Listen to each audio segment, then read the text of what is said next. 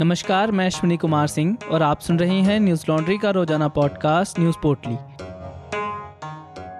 आज है छब्बीस अक्टूबर और दिन मंगलवार। लखीमपुर खीरी हिंसा मामले में मंगलवार को सुप्रीम कोर्ट में सुनवाई हुई। मुख्य न्यायाधीश एनवी रमना ने यूपी सरकार से पूछा कि कितने गवाहों ने मजिस्ट्रेट के सामने बयान दर्ज कराए।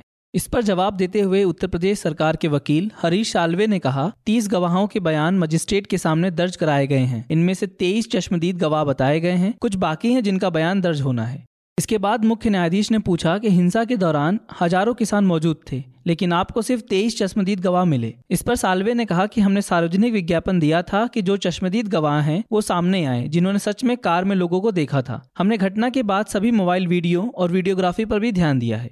कोर्ट ने यूपी सरकार से कहा कि अपनी एजेंसी से यह देखने को कहें कि घटना के बारे में बात करने वाले तेईस लोगों के अलावा और कितने लोग हैं जिन्होंने घटना देखी है। सुनवाई के दौरान जस्टिस सूर्यकांत ने कहा कि हमें यह नहीं भूलना चाहिए कि इन चार हज़ार लोगों में कई शायद सिर्फ देखने आए थे, लेकिन कुछ लोगों ने चीजों को गंभीरता से देखा होगा और वो गवाही देने में सक्षम हो सकते हैं। जिस पर जवाब देते हुए यूपी सरकार ने कहा कि गवाह और भी होंगे जो आरोपियों की पहचान कर सकते हैं। मुख्य न्यायाधीश ने कहा कि क्या इन तेईस चश्मदीद गवाहों में से कोई घायल हुआ है, जिस पर जवाब देते हुए सालवे ने कहा कि नहीं, दुर्भाग्य से जिन लोगों को चोट आई उनकी बाद में मौत हो गई। सुप्रीम कोर्ट ने यूपी सरकार को यह सुनिश्चित करने का भी निर्देश दिया है कि न्यायिक मजिस्ट्रेट द्वारा सीआरपीसी की धारा एक सौ चौंसठ के तहत वहां मौजूद गवाहों के बयान दर्ज किया जाए। यदि मजिस्ट्रेट की अनुपलब्धता के कारण गवाहों के बयान दर्ज करने में कोई कठिनाई होती है तो संबंधित जिला न्यायाधीश को यह सुनिश्चित कराया जाए कि बयान निकटतम उपलब्ध मजिस्ट्रेट द्वारा दर्ज किया जा सके। बता दें कि लखीमपुर खीरी में तीन अक्टूबर को ही हिंसा में आठ लोगों की मौत हो गई, जिसमें से चार किसान, तीन बीजेपी से जुड़े व्यक्ति और एक पत्रकार की मौत हो गई थी। लखीमपुर खीरी हिंसा में केंद्रीय गृह राज्य मंत्री अजय मिश्र के बेटे आशीष मिश्र पर आरोप है कि उनकी गाड़ी से किसानों को कुचला गया। घटनास्थल पर मौजूद लोगों के मुताबिक जिन गाड़ियों ने किसानों को कुचला उनमें से एक गाड़ी में आशीष मिश्र भी मौजूद थे। न्यूज लॉन्ड्री ने मृतक किसानों के परिजनों, बीजेपी कार्यकर्ताओं और घटना से जुड़े अन्य लोगों से बात कर आप तक सच्चाई सामने लाने की कोशिश की है। यह सभी रिपोर्ट्स आप हमारी website Hindi dot news laundry dot com पर जाकर पढ़ सकते हैं। हम ऐसे ही और भी ग्राउंड रिपोर्ट्स करते रहें, इसके लिए न्यूज लॉन्ड्री को सब्सक्राइब करें और गर्व से कहें, मेरे खर्च पे आज़ाद हैं खबरें। दिल्ली के मुख्यमंत्री और आम आदमी पार्टी के राष्ट्रीय संयोजक अरविंद केजरीवाल ने आज सुबह अयोध्या में हनुमानगढ़ी मंदिर में पूजा की। इसके बाद मुख्यमंत्री ने राम जन्मभूमि में भगवान राम की पूजा अर्चना की। दर्शन करने के बाद केजरीवाल ने कहा कि आज मुझे भगवान के दर्शन करने का सौभाग्य मिला। मैं चाहता हूं कि यह सौभाग्य हर भारतवासी को प्राप्त हो। पत्रकारों से बात करते हुए अरविंद केजरीवाल ने कहा कि अगर उत्तर प्रदेश में हमारी सरकार बनती है तो हम सभी प्रदेशवासियों को अयोध्या में राम जी के दर्शन कराने के लिए सबकी मुफ्त में व्यवस्था करेंगे, जैसा हमने दिल्ली में किया है। सीएम केजरीवाल ने कहा कि दिल्ली की मुख्यमंत्री तीर्थ यात्रा योजना में हम कल स्पेशल कैबिनेट बैठक में अयोध्या को भी जोड़ेंगे और अब दिल्ली के लोग अयोध्या में राम जन्मभूमि आकर यहां के दर्शन कर पाएंगे। बता दें कि मुख्यमंत्री दो दिवसीय दौरे पर सोमवार को अयोध्या पहुंचे। इससे पहले सोमवार को उन्होंने सरयू तट पर महाआरती में हिस्सा लिया था। मुख्यमंत्री के दौरे पर श्री राम जन्मभूमि के पुजारी आचार्य सत्येंद्र दास ने कहा, रामलला ने सभी विपक्षी पार्टियों को राममय बना दिया है। जो दर्शन करने आता है उसका स्वागत है, कौन किस उद्देश्य से आता है यह वही जाने। वहीं दूसरी तरफ हनुमानगढ़ी के संत राजूदास ने केजरीवाल को एक्सीडेंटल हिंदू चुनावी करार दिया है। उन्होंने कहा, इनसे हिंदुओं को सावधान रहना चाहिए।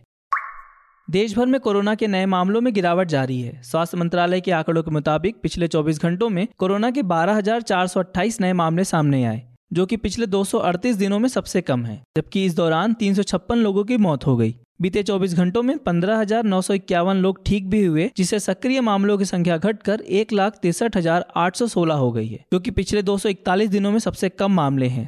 सक्रिय मामलों में तीन हजार आठ सौ उनहत्तर की कमी दर्ज की गई है। रिकवरी दर की बात करें तो यह फिलहाल अंठानवे दशमलव एक नौ फीसदी दर्ज की गई है। वहीं साप्ताहिक पॉजिटिविटी दर एक दशमलव दो चार पे पहुंच गई है, जो कि पिछले बत्तीस दिनों से दो फीसदी के नीचे बनी हुई है। दैनिक पॉजिटिविटी दर फिलहाल एक दशमलव एक शून्य फीसदी है, जो पिछले बाईस दिनों से दो फीसदी के नीचे बना हुआ है। महाराष्ट्र में बीते चौबीस घंटों में कोरोना के आठ सौ नवासी नए मामले सामने आए। यह मार्च दो हज़ार बीस में महामारी की पहली लहर शुरू होने के बाद से सबसे कम मामले हैं। वहीं इस दौरान बारह लोगों की मौत हो गई।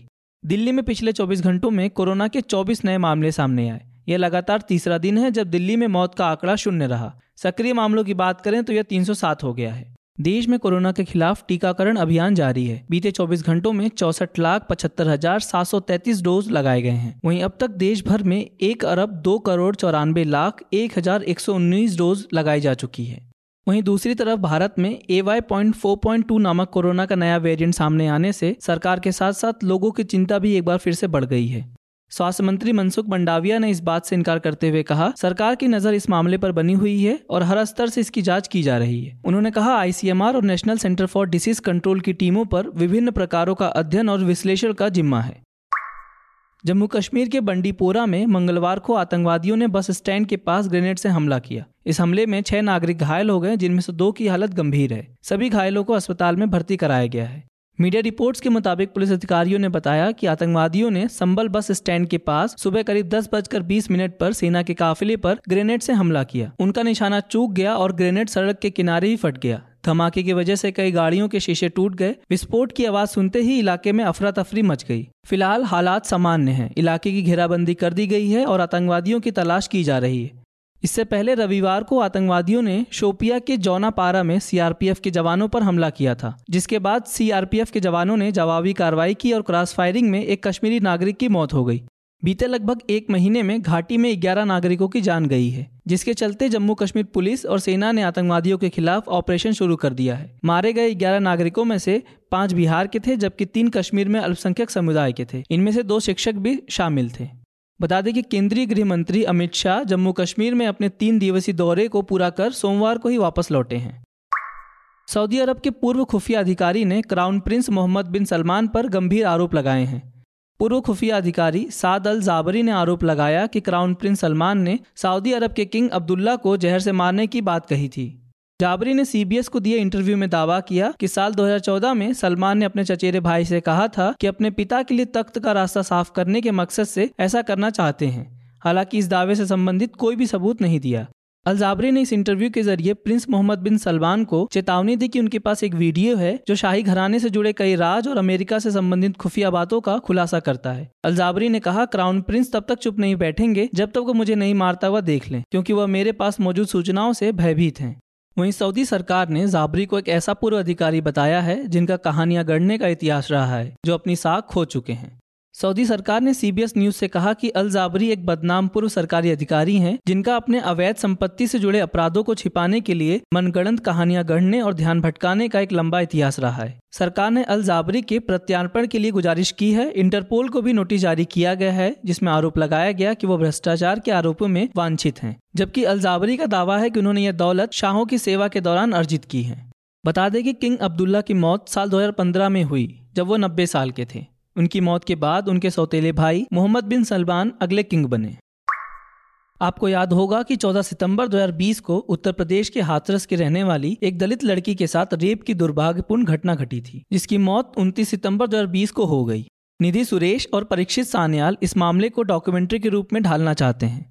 इस महत्वपूर्ण डॉक्यूमेंट्री को सपोर्ट करें ताकि हम इस मामले से जुड़े हर सच को आपके सामने ला सकें। हमारे नए N L Sena project Hathras documentary को सपोर्ट करने के लिए हमारी website news laundry dot com slash Sena पर जाएं। आज बस इतना ही। आपका दिन शुभ हो। नमस्कार। न्यूज लॉन्ड्री के सभी पॉडकास्ट टिचर, आईट्यूज और दूसरे पॉडकास्ट प्लेटफॉर्म पे उपलब्ध हैं। खबरों को विज्ञापन के दबाव से आजाद रखें। न्यूज लॉन्ड्री को सब्सक्राइब करें।